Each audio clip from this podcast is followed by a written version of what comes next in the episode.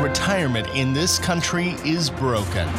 We work ourselves to death and miss out on so many of life's experiences along the way. There's got to be a better way. David Adams is a certified financial planner and CPA and founder of David Adams Wealth Group, an independent firm that offers securities through Raymond James Financial Services, and is here to help you learn how to retire while you work and develop a different way of thinking when it comes to managing your money. Hello, and welcome to Retire While You Work. I'm your host, David Adams, and you can hear us every Sunday on News Radio 1510 WLAC from 5 to 6 p.m. Central Standard Time. So thanks for listening. And I'm here in studio today with a very special guest and also a good friend of mine. First of all, Andrea Risk. How are you? I'm good, David. How's it going? It's going great. Glad you're here. Hey, thanks, thanks. Andrea's going to go through some of your questions throughout the week and our next segment. And then we have our special guest, Terry Hughes, to talk about charitable and year end giving in our last segment. Hello, Terry. Hi, David. I'm looking forward to talking with you in that last segment. Yes, thank you for coming up here today. We're excited to have you at the very timely topic about year end giving, so that'll be great. All right, so every Sunday we talk about retiring while you work, and what I mean by that is this. The retirement ideal in this country, it's really undergone, I'd say, more facelifts than the late Joan Rivers. I think that's an accurate statement. Thank you for the laugh, Andrea. and speaking of laughs, my dad actually sent me a little encouraging text before the show and said, Son, you're going to do great today. You have a face made for radio.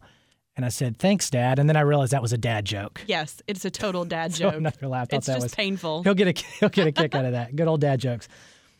All right, so back in the you know the when we looked at retirement not so long ago, it, it looks something like this. So your grandfather worked till 65 let's say, collected a gold watch and split for Florida with a fat pension and maybe some health benefits, you know, and millions of people have followed that same path. But that model's really been decaying and going away for years, in my opinion. And this has really been driven by the new realities of human longevity. There's this deep seated desire of millions of retiring boomers to make a real difference. And more recently, there's also been financial pressures that surfaced really during and after the Great Recession of 2008.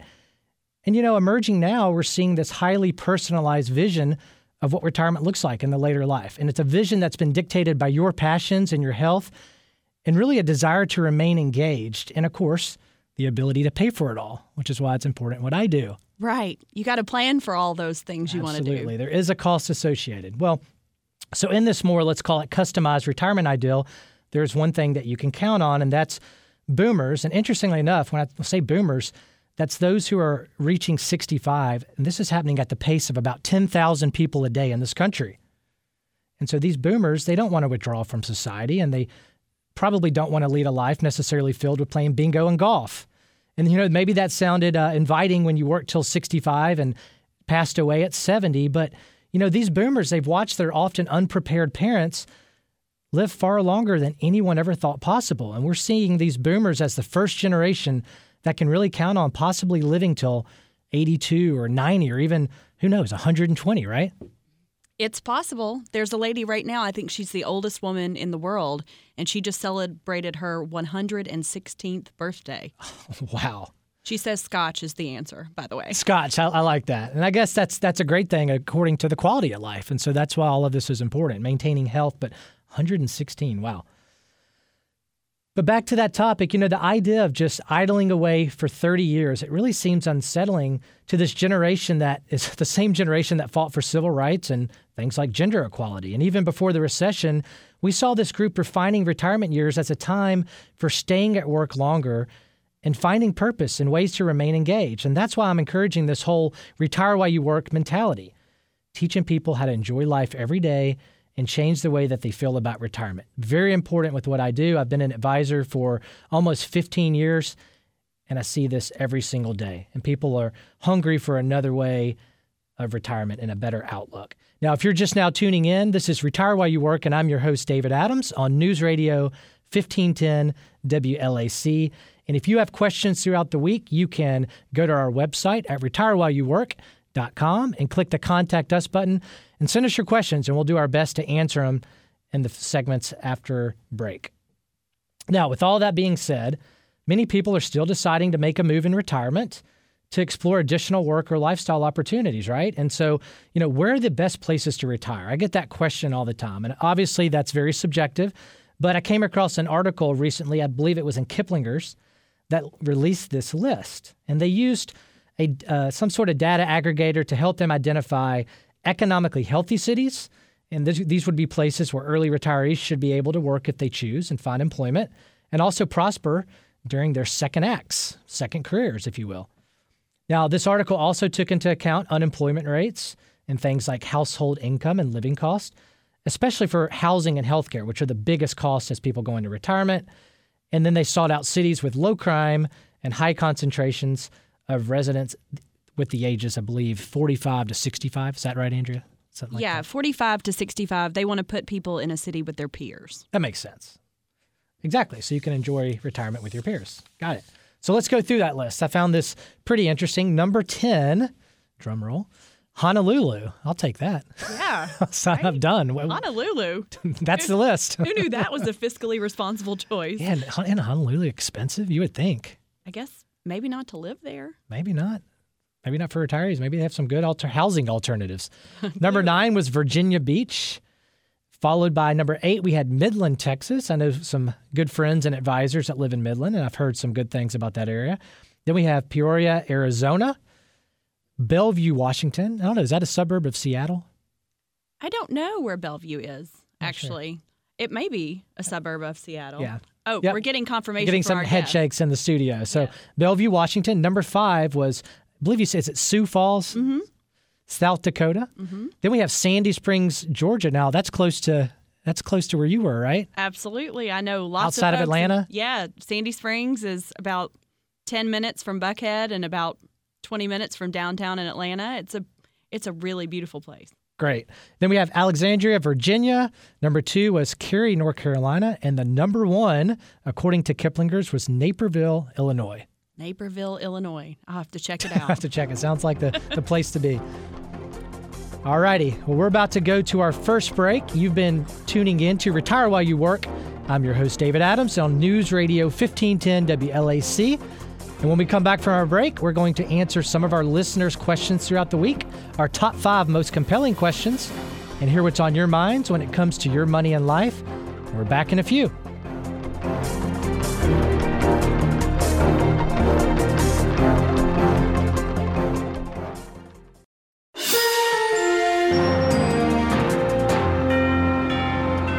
Hello, and welcome back to Retire While You Work. I'm your host, David Adams, on News Radio 1510 WLAC. Every week, I get questions from you, the listeners, and also clients that come into our office. And the goal in this segment is to answer these questions not by checking some box in some cookie cutter financial textbook method, but really in a way that adds value. And so I hope that we uh, hope that we answer your questions and provide a broader perspective and some clarity, and also really keep that retire while you work mindset as we go through these questions. And remember, you can submit your question throughout the week by going to retirewhileyouwork.com and click contact button at the top of the screen, and we will incorporate your question into next week's show. Andrea, let's get started. All right. First question from one of our listeners this week, actually. So many people are afraid that Social Security is going away. Do you think Social Security will go away in our lifetime? I keep trying to reassure my friends and children, but they are nervous. Very, very common question. I, I, you probably get this in your office twice a week. So I left before this. I left. I was doing a speaking engagement down in uh, Brentwood Country Club, and I had this question from uh, two of people in the audience. This exact question it's always around when there's political change. You know, with the election behind us, people are always asking about what does that mean for government debt? Is Social Security going away? Great question. Let me let me first answer this by saying, no, not at all. Now, I'm going to answer that with as much conviction and confidence as I guess one can ever do so in society and life, because as we know, there are no guarantees. But I'm very convicted that no, Social Security is not going away. Now, let's think about this. For lack of a better term, this would be political suicide for any president to touch. I mean, George W. Bush talked about privatizing it, and you know there there was all sorts of uproar and mayhem. So I do not think it's going away. I mean, think about it this way: the government has, you know, they're going to go and tax. They can tax, tax, tax to help fund Social Security, and there's a lot more room for them to do that, and that's a lot easier path before just saying Social Security is bankrupt. Now, it is on paper, and you can, but if you look at things, I mean, my gosh, Andrew, there's so many easy things that could be done. Very frustrating. So I get worked up on this topic. But let's just think, let's say for, for our generation. So, you know, for those that are under the age of 50 or 45, you could simply go and change our retirement age from 67 to, let's say, 70 or 72. I think there'd be very little concern there. Most of the people, most people in the millennial generation up until those around 45 or 50, they're not expecting it. They're not they're not thinking about age 66 or 67 for social security. So changing that to 70 to, or 72, I don't think it would really hurt a politician uh, when it comes to votes. And that right there, I, I, haven't done the math, but probably extends the uh, the Social Security pot probably 10 more years. And then even after you do that, you could go and you know, increase the uh, the wage base that they tax Social Security on. It's it's been you know a hundred thousand, maybe a hundred and twenty thousand. They could always bump that up. So there's a lot of small steps that nobody's even started to make. So very low likelihood that Social Security goes away. I mean, we were talking on the last show that the average sixty year old, um, according to several different publications in this country, guess how much they have in retirement? I, it's I remember being shocked. It's like seventy, seventy-five thousand dollars. That's, the average, which think about that number. I mean, if so, they, they need Social Security, they need that two thousand dollars a month or whatever it is to pay their basic basic bills. Absolutely, there's too many people that count on it. So, no, to answer that question, um, I'd say no, it's not going away. But yes, there are changes that need to be made, and as a country, our government tends to be good at kicking the can down the road and avoiding those tough decisions because we're campaigning every two years, every year. Absolutely, always be campaigning. That that seems to be the new thing. always so. be campaigning. I like it. Great question. If you're just tuning in, you're listening to Retire While You Work on News Radio 1510 WLAC, and you can submit your questions to us today or throughout the week at retirewhileyouwork.com and click Contact Us, and we will do our best to answer your question. So let's go to the number two top of the top five most compelling questions of the week. Okay, this one came in also from a listener, and I think it's pretty interesting, um, particularly because he seems to have a financial planner, but wanted to ask you this question too. My financial planner was trying to explain how baby boomers can take advantage of rising interest rates, but I still don't think I understand. Can you please explain to me how this can help us instead of hurt us? My wife and I are in our mid mid 60s. Okay, I just got this question as well just about an hour ago when I was speaking. Um, very common question. You know, there's a lot of fear out there on this topic, and really this concern about how the Fed, as they increase interest rates, and, and and that's that's really been a topic of discussion, and that's something that's really happening in front of us now. You know, what does this mean to retirement income? Now, since 2009, we've watched the S&P almost triple, while bond rates have gone down to dang near zero. I mean, you know, back in the day, you could get four or five percent in a CD, let's say, and nowadays it's almost nothing. Same thing with your savings accounts. And this means that you've had to continue to accept and reinvest your money and continue to get lower and lower income. This is not very fun as a retiree, not at all. No, I would imagine not. So, I mean, imagine if you were working and every year you were working harder and your paycheck just went down. Probably not going to probably not going to keep that job. No, probably not. That doesn't seem like your best choice. Now, so in general, you have home buyers, student loan borrowers and businesses that are thinking about taking on debt to reinvest in their businesses, right? And they're, they're going to be hurt by rising yields. But baby boomers and other savers should really be excited. Now, hang with me here. Now, I read a great article. Actually, Forbes was um, had a great article on this exact topic about ways that boomers could benefit from rising interest rates. So this was right up this question's alley. And there were several things, but I remember a, cu- a couple of them. And the first one they said was um, things that you should do to benefit. And that would be appropriate exposure to fixed income. Now, you know, at the same time, you can't have too much equity because you have to think about risk. And, you know, but maybe what you do is you think about increasing your bond exposure as rates rise. So there's this kind of catch 22. I've been laughing with clients for a while. I mean, you might as well laugh if you can't do anything else on these financial topics. But, you know, the old 50 50 portfolio, half, half equities and half bonds 70 30 has become the new 50 50 because with rates so low, it's hard to get any income. So you really have to take that. Um, that eh, that stock market exposure to get any type of return. And I think as rates begin to rise, this is going to be nice for um, retirees because they can reset some of those bonds and maybe even their CDs, possibly get those higher rates, and then lower down their equity exposure. So that's something to think about. So the as you know, in the first couple of years, things get a little choppy while rates are low and they start to rise. The bond market gets a little bit of pressure, but two or three years from now, that could be good.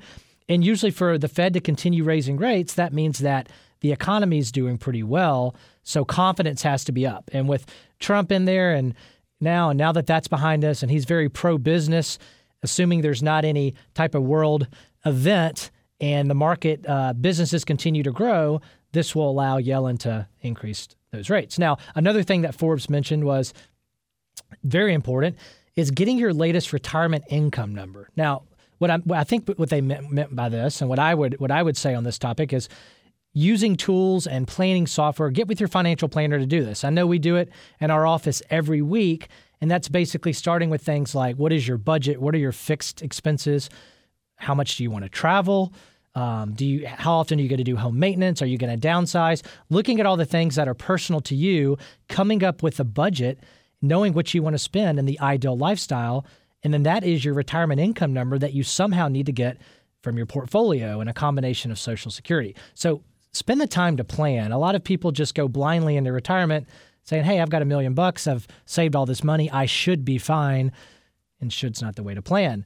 And then another thing that they mentioned in the article was to consider fixed income like pension and social security. And what they mean by that is the good news is these these items they don't change with the rates. So even if rates go up or down, if you have a pension and you're one of those few lucky people that still has a pension, that number shouldn't change. And social security same way, it doesn't change. If anything, it has the potential to go up a little bit with the cost of living. So answering the question in summary, rising rates are good for retirees, but you have to be cautious. Great question. Really good question. Really good question. I, I, think I, I learned a lot that I didn't know there. All right. I, I know we're going to go to break in just a minute, but I'm going to ask you this, and then hopefully we can get to it. Yeah, go ahead and pose a question, Okay. and we'll come back right after break. All right.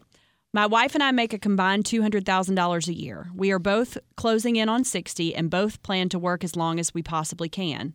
I have an aging mother in a nursing home who will also require support. So after the break, I will ask you. A lot of meat to that question. Yeah, I look forward to of meat. answering that. A ton of meat. If you're just if you're just tuning in, you're listening to Retire While You Work on News Radio 1510 WLAC, and we're going to go to break. And after this break, we're going to continue answering your questions, our top five most compelling questions of the week. Stay tuned. Back in a few.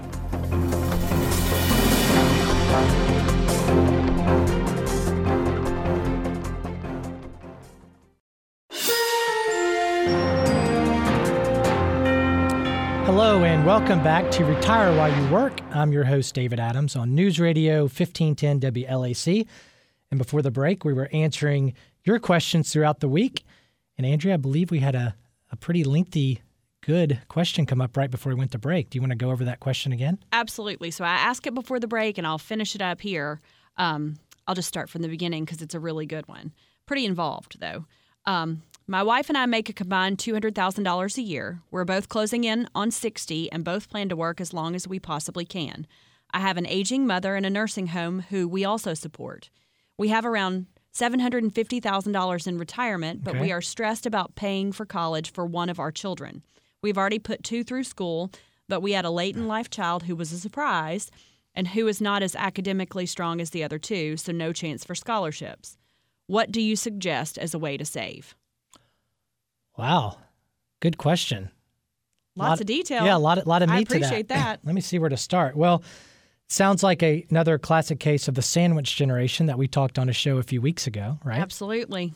Absolutely. Trying to raise kids and help parents too. It's Focus on your parents, focus on your kids. You're kind of pulled in all directions while also still trying to save for retirement. right. You know, trying to be a good steward of your own retirement while taking care of everybody else. Sure. Well, and we see this a lot now too, right? Which is, you know, parents are older than they used to be when their children come. And Right. it sounds like they had some children younger and then they had a surprise baby later on. And so, it, you know, when you build your financial plan, I guess sometimes it's hard to account for every variable, right? Right.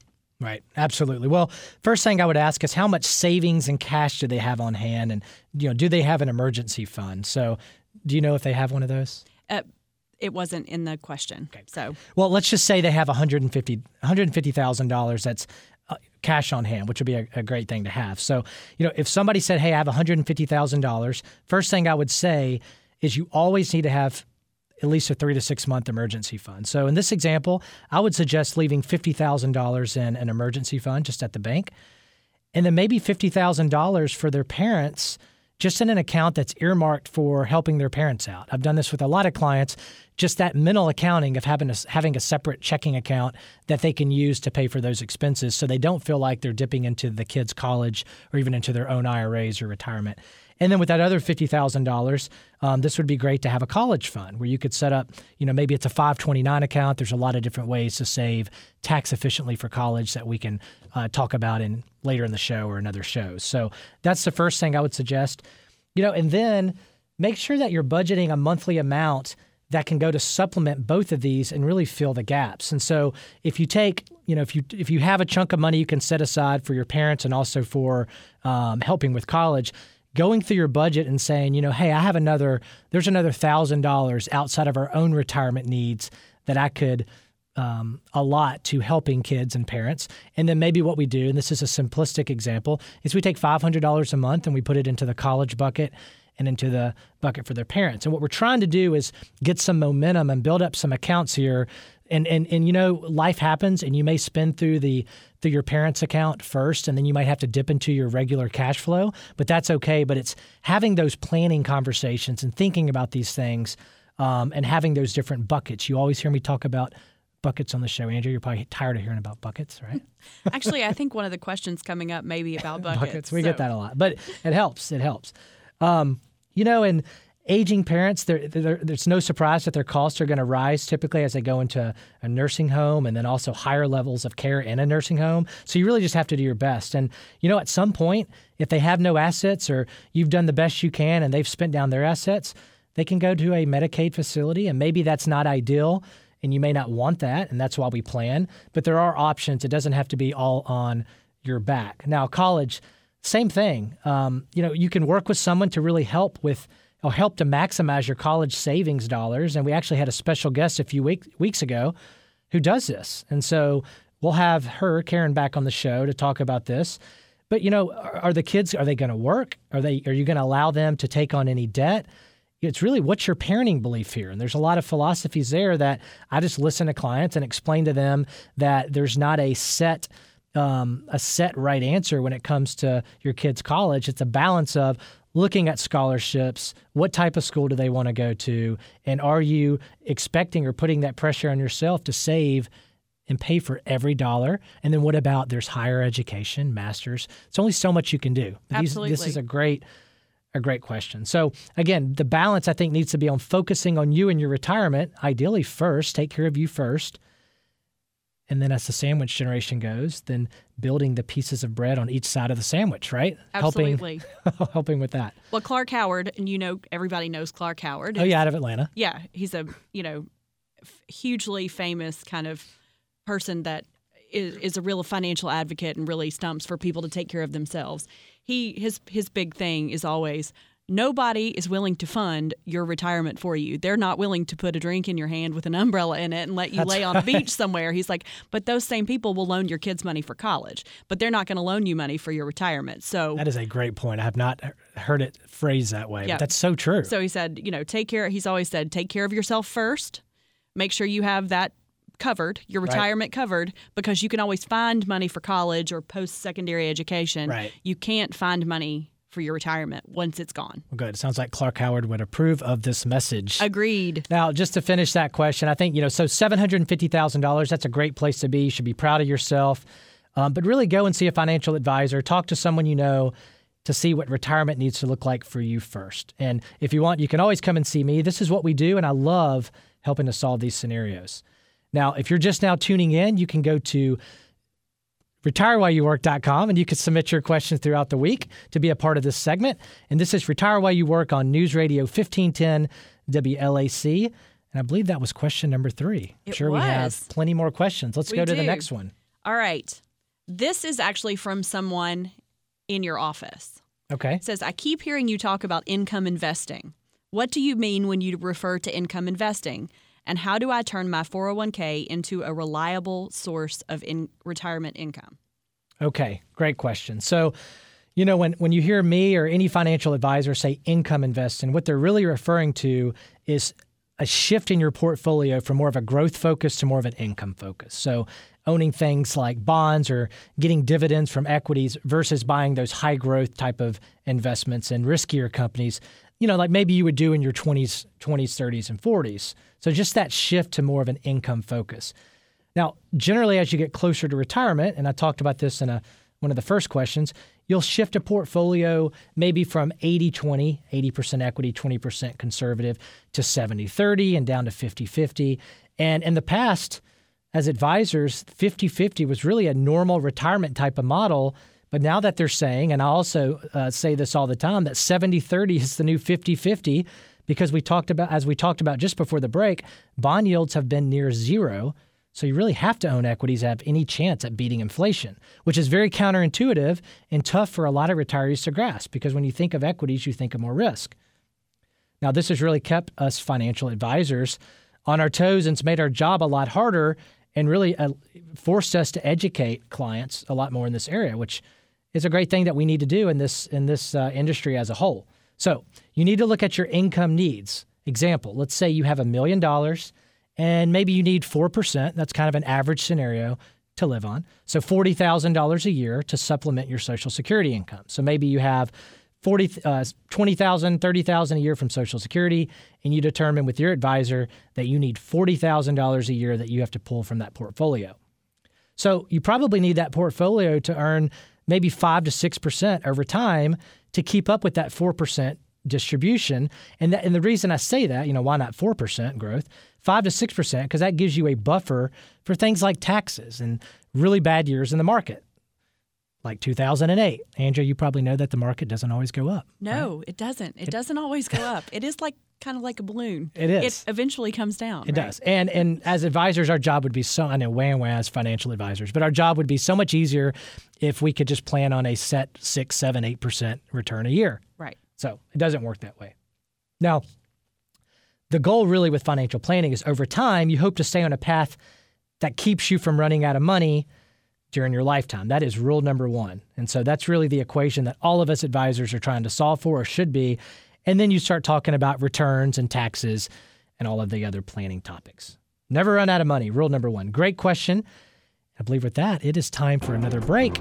Very good. And we'll, we'll get to, to those other questions next week. Plenty absolutely. of questions. We'll so, throw them to next week. That absolutely. sounds great. Well, you're listening to Retire While You Work on News Radio 1510 WLAC, and I'm your host, David Adams. And after the break, we have a special guest, Terry Hughes, who's going to talk with us a little bit about year end giving and strategies for doing so. Great time of year for that topic. You won't want to miss it. Back in a few.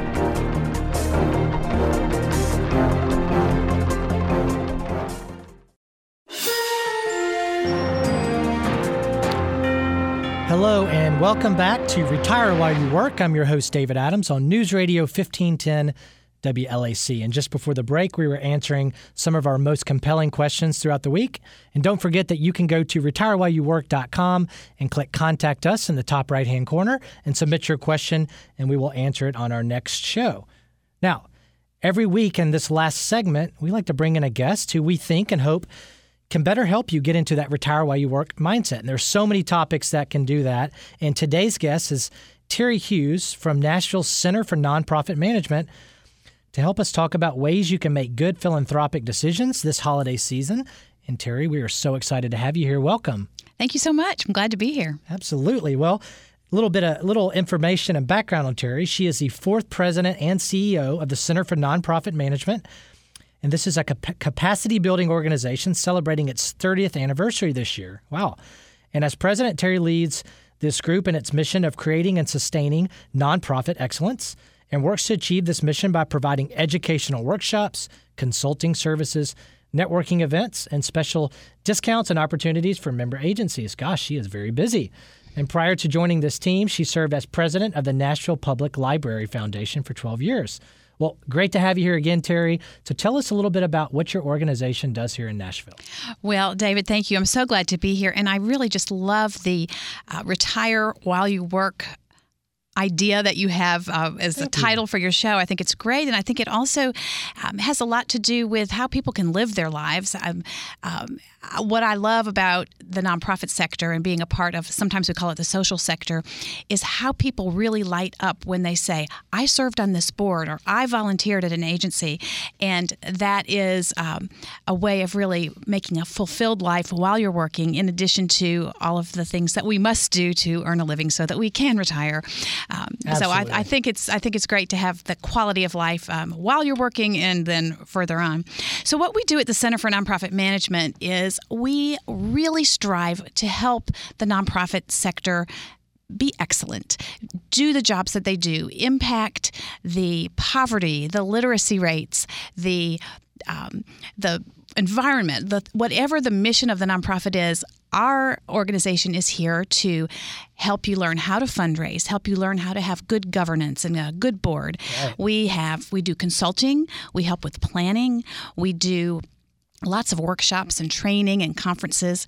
And one of the most fun things that we do every year is we have what we call the Salute to Excellence, which is really the Academy Awards for nonprofits in this in this um, uh, arena in this in this city. And what we do is we uh, nominate. Um, there are many nominations for different categories okay. of nonprofits, and and programming, and there are finalists that are then um, videotaped, and we have a big dinner. And it's like a big gala. It's a gala. It's, it's a gala, and, and, you know, I I think all that's missing is the red carpet, and I'm thinking about adding that in because it's just so fun. And what it does is it makes you feel so so good about what is going on in your community. And often you've come to support the nonprofit that you're a part of at, at a table, and suddenly you've learned about 24 other amazing projects and things that are going on in the city. You leave that evening and you feel so great about being part of Middle Tennessee. No, you're absolutely right. I, you know, after spending time looking at the market and talking about the economy and that sort of thing, I I left a, a board meeting I'm involved in just yesterday morning, and I remember getting in my car and saying. I just feel really good. That was so much fun to talk about. There's just a level of fulfillment that you can't get in the for-profit world. You'll never never be able to replace. I think that's so right. I mean, service changes us. Service broadens our world. It makes us feel like we're doing something good. And it is so wonderful to see the impact that we help to be a part of. And sometimes I think uh, we are as, uh, by serving, we are as impacted as the, the people that we went in to help in the first place. Absolutely. Where you, mm-hmm. definitely can sense your passion in what yeah. you do. And I think that's yeah. awesome and incredible. So it is the giving season. And and there are so many people that are generous out there, which is a great thing. And in Nashville, we see that a lot. And I'm sure all over the country, but definitely here locally, it's something we see every day. And, and th- these people want to help others.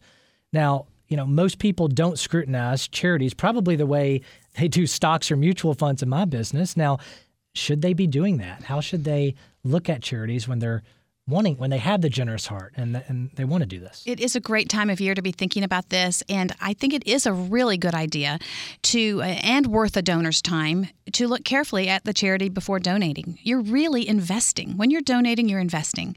So you want to be sure that you're investing in um, in an organization that is doing what you want it to be doing. And there are ways to do that. We recommend looking for um, for a charity with a mission that you're really passionate about, okay, and that has a very results oriented approach. So if you check out that nonprofit's website, you find out a lot. They tell you who we are. I mean, if you go to the top bar, what is that website? Well, any nonprofit. Any, yeah. so oh, any you, nonprofit. So, okay, right. I thought there was maybe one catch-all. Well, there there is. So there is. There's one I'm going to tell you about. But but but first, I would go to if you know about a charity that you that gotcha. you're interested in, go to their website. Sure. Take a look at what they do because they really do tell their story. I mean, that is their job to tell the story to um, their potential investors or donors, yep. Yep. Um, and to um, the patrons that um, they serve. They're the people that they serve as so well. Going to the website and, and starting there, and then yes, and look how does it accomplish its its mission, and also look to see if it shares information about the program outcomes. Okay. okay. Not just oh we do we like to do this we try to do this but we did this here are the results. In 2014 so, we raised X amount. This year we, we raised X, we yeah. raised X amount but not only was and what did we do with it? What did we do with it? And right. what did we do with it? We changed um, you know, we got um, a thousand people. Um, new new housing, something like that. I mean, what what it, what is that? And this year it was 1,500. Exactly, And and so help us get to 2,000. Seeing that Exactly. Mm-hmm, passion and the, the results oriented, that makes a lot of sense. We also there is a website. You mentioned one. We also really highly recommend going to givingmatters.com.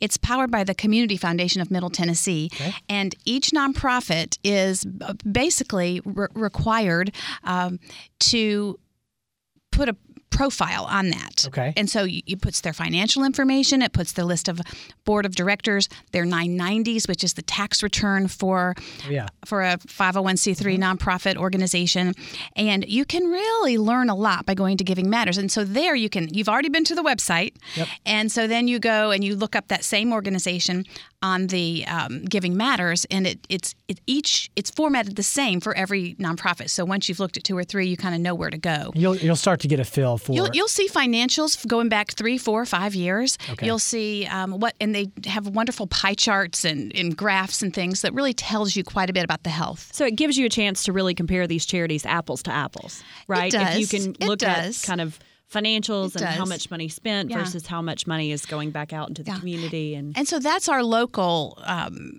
website. There's also an organization that's national called GuideStar, GuideStar.org. guidestar.org. Okay. GuideStar.org. And so that's another one that you can um, check out if you're wanting to invest in an, in an organization that's national. It probably isn't going to have a profile here at the at the Giving Matters. Um, so if you were looking at a national organization, you might go there and and check out particularly their financial information and Absolutely. things. Well, that's very helpful. Mm-hmm. Thank you. Now, question What are the five things, and, and maybe it's not five, or just the top things that every donor should know before making a contribution? Okay, I'm going to do a drum roll, drum, drum roll like you did, David. Drum roll. I think sort of what we've been talking about. Do your homework. Okay. Do your homework. Um, as mentioned, you can you can re- we recommend you checking givingmatters.com to read more about the nonprofit of your choice.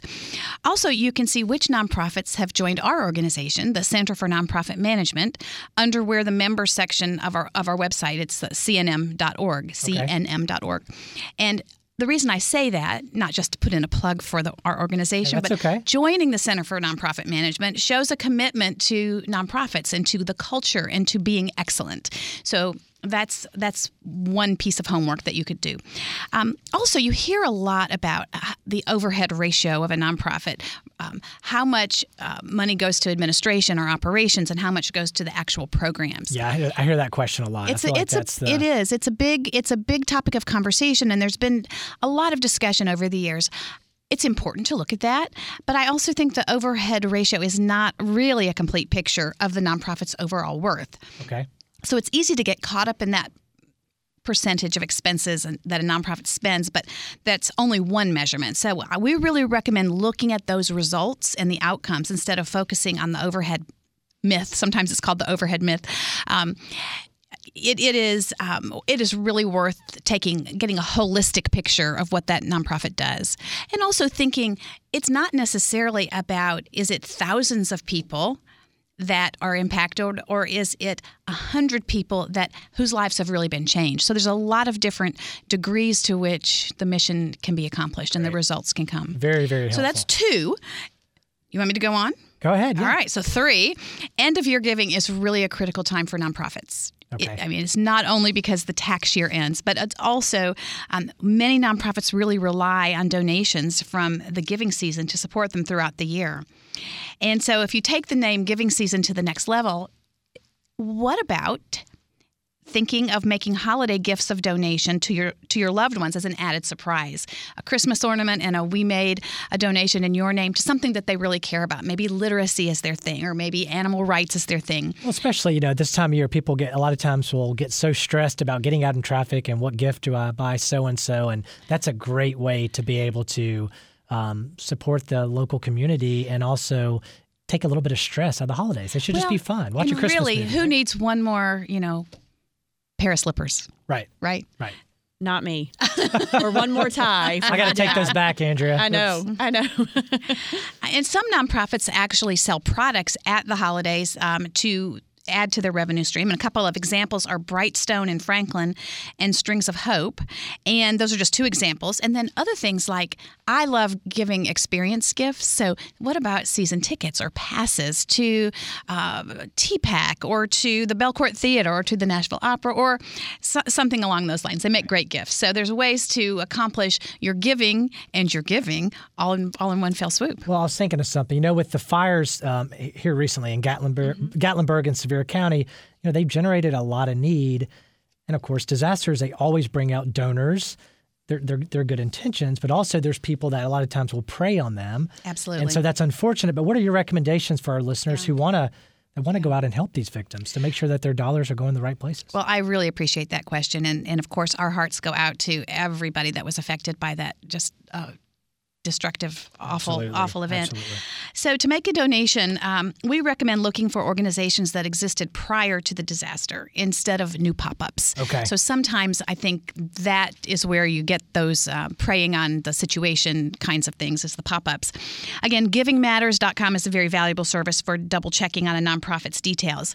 But there has been a website set up called mountaintough.org, and that helps you uh, know where you can donate, volunteer, etc.